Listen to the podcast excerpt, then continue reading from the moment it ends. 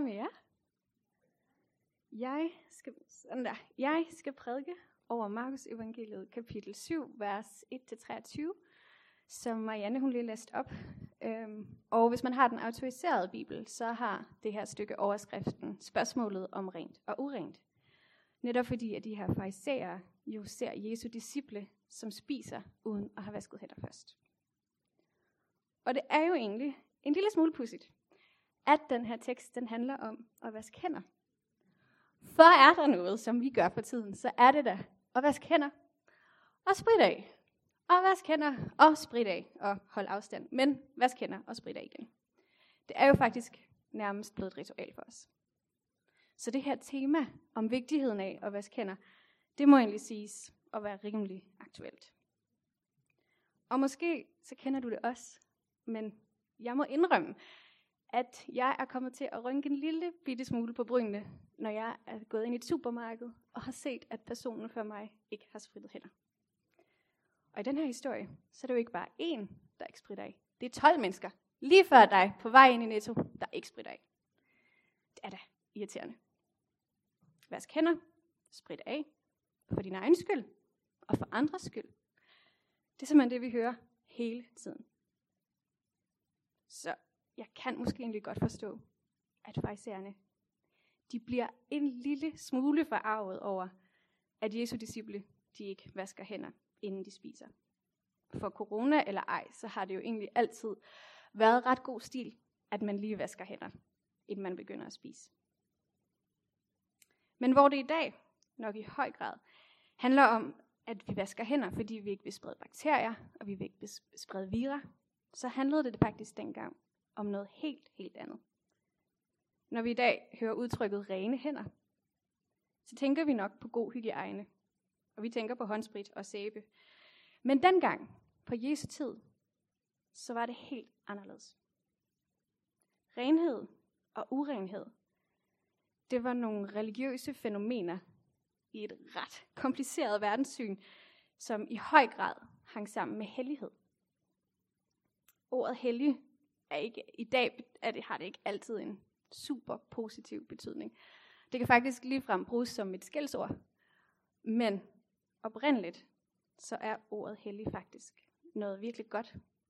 Det er noget, som beskriver Guds guddommelighed og Guds storhed. Og hvis man sådan lidt forenklet skal karikere det, så kan man sige, at helligheden den kommer fra Gud. Så der hvor Gud er, er der helligt. Og når Gud han er til stede, så er det godt. Man kan blive velsignet, og man kan få hjælp til at leve gode liv. Og hvor var Gud så henne på Jesu tid? Han var i templet. Så templet, det var helligt, fordi Gud var der. Og man ville faktisk gerne have, at Gud blev ved med at være der. For det var jo godt, at Gud var i nærheden. Og Gamle Testamentet vidner faktisk om, hvad der sker, når Gud ikke er i templet.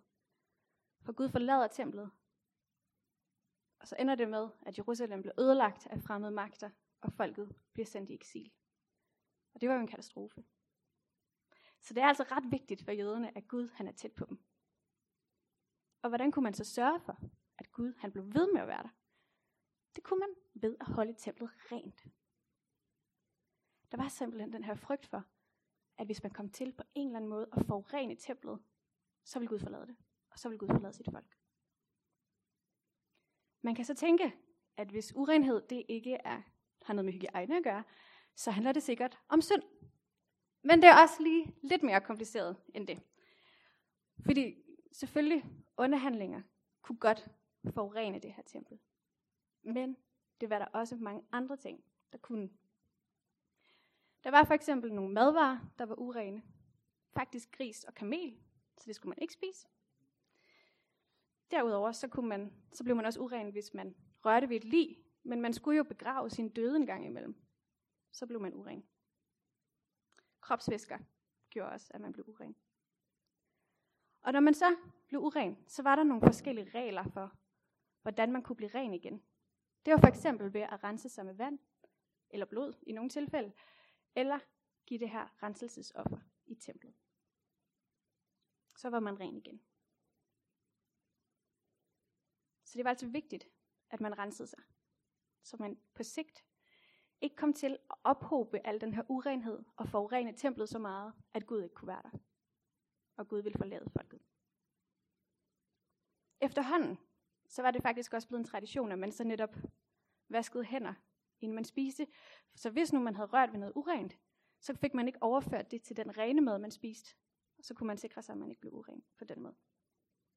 Så alle de her meget komplicerede love, alle de her meget komplicerede traditioner omkring at rense sig, omkring hellighed og renhed, de havde altså en funktion. De skulle skabe et godt og tæt forhold til Gud. Problemet i den her historie er bare, at farisæerne, de har gjort de her love og de her traditioner til Gud. Og det er det, som Jesus han kritiserer dem for. Han kalder dem hyggelige, og så citerer han Isaias' bog, hvor Gud siger, Dette folk, de ærer mig med læberne, men deres hjerte er langt borte fra mig. Forgæves styrker de mig, for det de lærer er menneskebud. Så farisæerne går simpelthen op i de forkerte ting. De går op i ydre ting og ritualer og mønstre, og de har egentlig glemt, hvorfor de her ritualer og traditioner egentlig er der. Der er en irsk teolog og filosof, som hedder Peter Rollins, og han har den her historie om en munk. Og den her munk, han mediterer en masse, og han bærer en masse. Og han er i det her kloster. Og der render en kat rundt, og den forstyrrer ham, når han skal meditere. Så der en morgen, inden han skal ind og meditere, så ser han den her kat, og så binder han den fast til et træ, og så har han fred og ro. Så gør han det samme igen næste dag. Og efterhånden så bliver det faktisk en del af hans meditationspraksis, at han lige starter med at binde den her kat fast, så den ikke forstyrrer ham, ude ved det her træ i gården, og så er alt godt. Den her munk er en ældre herre, som har en masse disciple, og de ser jo, hvordan han gør det her, hver evig eneste gang, han skal meditere. Så da munken dør, så bliver de ved, de her disciple. Inden de mediterer, binder de katten fast, og så er alt godt. Så dør den her kat. Så tager de på markedet og køber en ny kat, som de så kan binde fast til det her træ, og de kan få gøre, som de altid har gjort. Efterhånden så kommer der en del generationer af disciple. Det her træ, der står ude i gården, som, hvor den her kat bliver bundet fast til, det vælter i en storm, og så planter de et nyt træ, så de har et sted, hvor de kan binde en kat fast. Efterhånden så er der simpelthen gået mange generationer af disciple, mange generationer af katte ved det her træ, og så kommer der nogle forskere til det her kloster. Og de synes jo, at det er umådeligt interessant, hvad det er, de laver. Det der med, at de binder en kat fast til et træ, inden de skal meditere, det er meget spændende. Så det begynder de at skrive nogle lange, lange afhandlinger og artikler om. Hvorfor egentlig? Og det er jo sådan, det nogle gange er med traditioner. Hvorfor er det egentlig, vi har dem? Det er ikke altid, vi helt ved. Men de kan skabe tryghed. Og de kan give os en følelse af, at vi er en del af noget større, at vi er en del af noget vigtigt, og vi ved, hvad vi skal gøre. De kan altså give os en masse godt. Men det kan også tage fokus fra det, som det virkelig handler om. I den her historie, så fik den her kat lige pludselig alt fokus, men det handlede jo egentlig bare om, at der skulle være ro til at meditere og til at bede. Så nogle gange kan det være, at vi skal stoppe op og tænke, hvorfor er det egentlig lige, at vi gør det her? Har det egentlig nogen værdi for os? Har det nogen værdi for andre mennesker? Eller gør vi det bare, fordi det plejer vi at gøre, og sådan har vi altid gjort? Vi kan risikere, at vi bliver slaver af traditionerne. Og så er det traditionerne, der holder fast i os, og ikke os, der holder fast i traditionerne. Men det er nok egentlig ret menneskeligt at blive en lille smule slave af traditionerne. Og det kan man også se i Bibelen, fordi det bliver nævnt mange gange. Jeg nævnte før, at Jesus han citerer profeten Esajas, når han kritiserer farisæerne. Og faktisk allerede i første kapitel i Esajas' bog i Gamle Testamente, så kritiserer Gud israelitternes måde at holde traditioner på.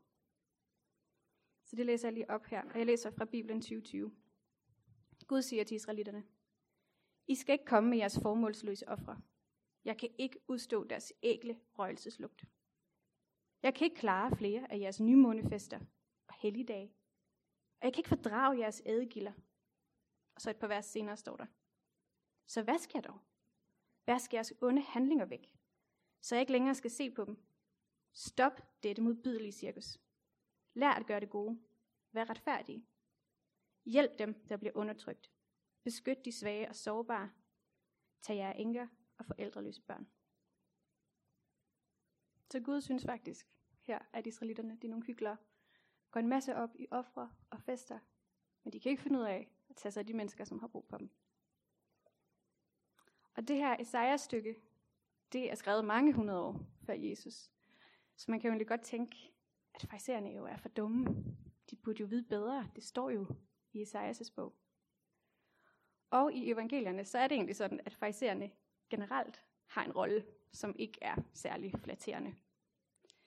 På en eller anden måde formår de altid at sige det forkerte, gøre det forkerte, gå op i de forkerte ting, de er hykleriske og de er beregnende, og står for alt det, som Jesus han er imod.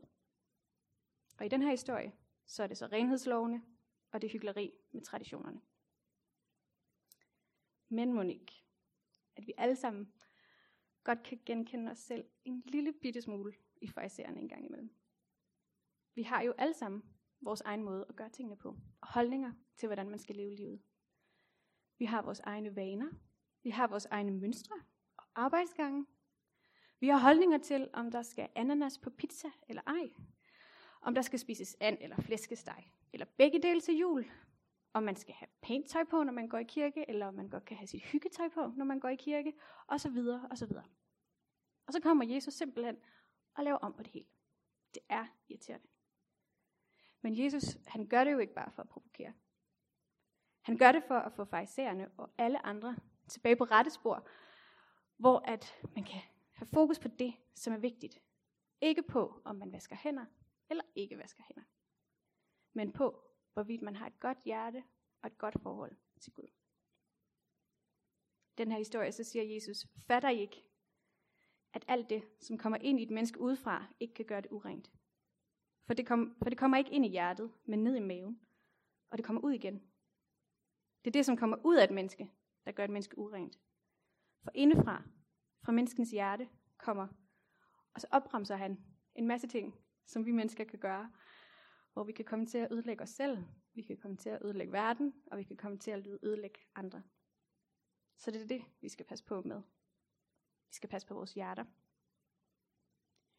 I dag så forbinder vi typisk hjertet med en masse varme følelser, en masse kærlighed. Men dengang, der opfattede man faktisk hjertet for det sted, hvor vores indre liv sad. Lidt ligesom vi i dag tænker om hjernen. Så det var simpelthen der, hvor at vores indstilling var, vores tanker, vores intellekt. Så vi skal passe på vores hjerter, vi skal passe på vores indre, så vi også kan passe på os selv og hinanden. Farisæerne, de var så vant til, at det med at vaske hænder, det var en vigtig del af deres religion. Og Jesus han siger, at det med at vaske hænder, det er faktisk ikke så vigtigt igen. Det er det i den her tid. Det er enormt vigtigt. Men ikke på grund af urenhed, i sådan en religiøs forstand, men på grund af bakterier og vira. Men selvom det ikke er vigtigt for vores tro på Gud, at vi vasker hænder, så har vi måske alligevel en gang imellem brug for at tage en lille, en lille vask, en lille rengøring af vores hjerter, af vores liv, vaner, traditioner, holdninger.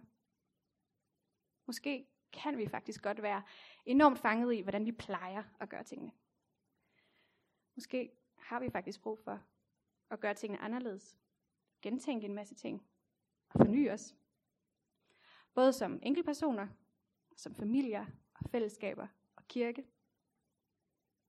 Det betyder egentlig ikke, at vi så bare smider det gamle ud. Det var heller ikke det, Jesus han gjorde. Han smed ikke jødedommen ud med alle lovene. Han kasserede den overhovedet ikke. Han ryddede nærmere op, lige gjorde rent, støvsugede og vaskede den rent for alle de her ting, som tog fokus fra det, som var vigtigt for Gud. Nemlig at være tæt på Gud og have et godt forhold til Gud.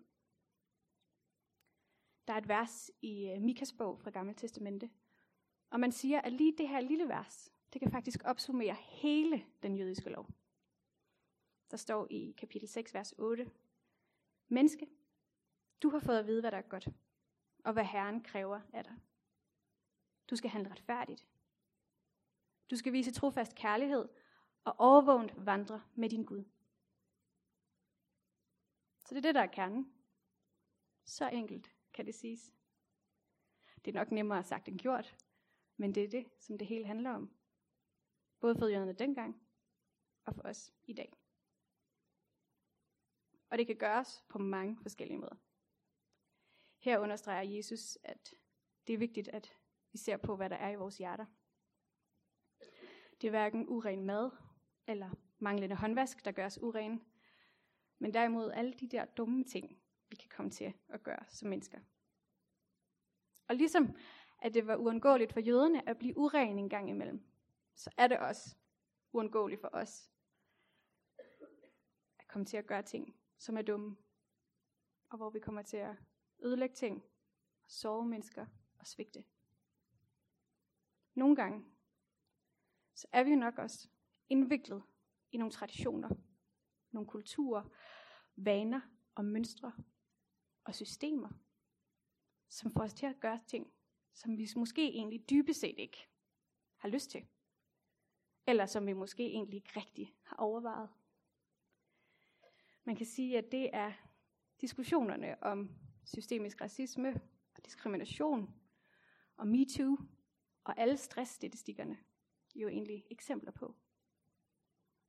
Paulus, han siger selv i Romerbrevet kapitel 7, det gode, som jeg vil, det gør jeg ikke. Men det onde, som jeg ikke vil, det gør jeg. Betyder det så, at vi kan blive så urene, at Gud simpelthen er nødt til at forlade os? Kan vi komme til at forurene os selv så meget, at vi skubber Gud væk? Nej, vi skal ikke frygte, at Gud han forlader os. Ligesom han kunne forlade templet.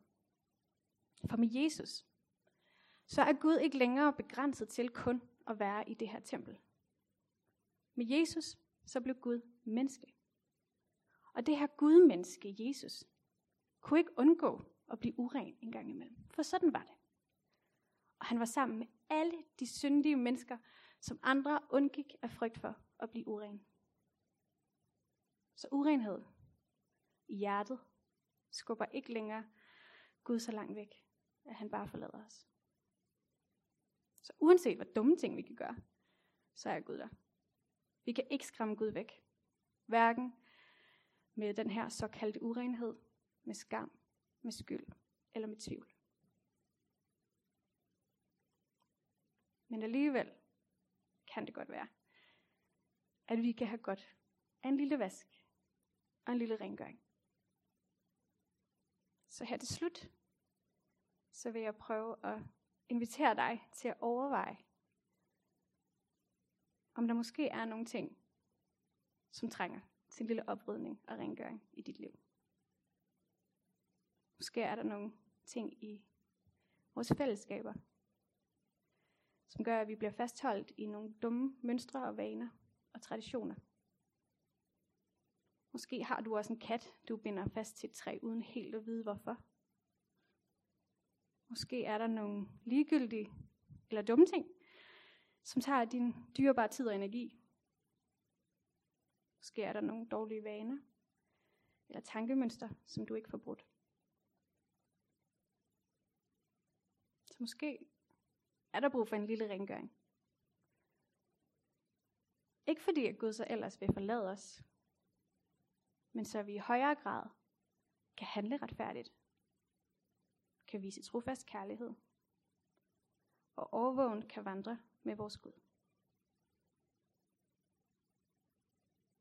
Så jeg vil lige bede her til sidst.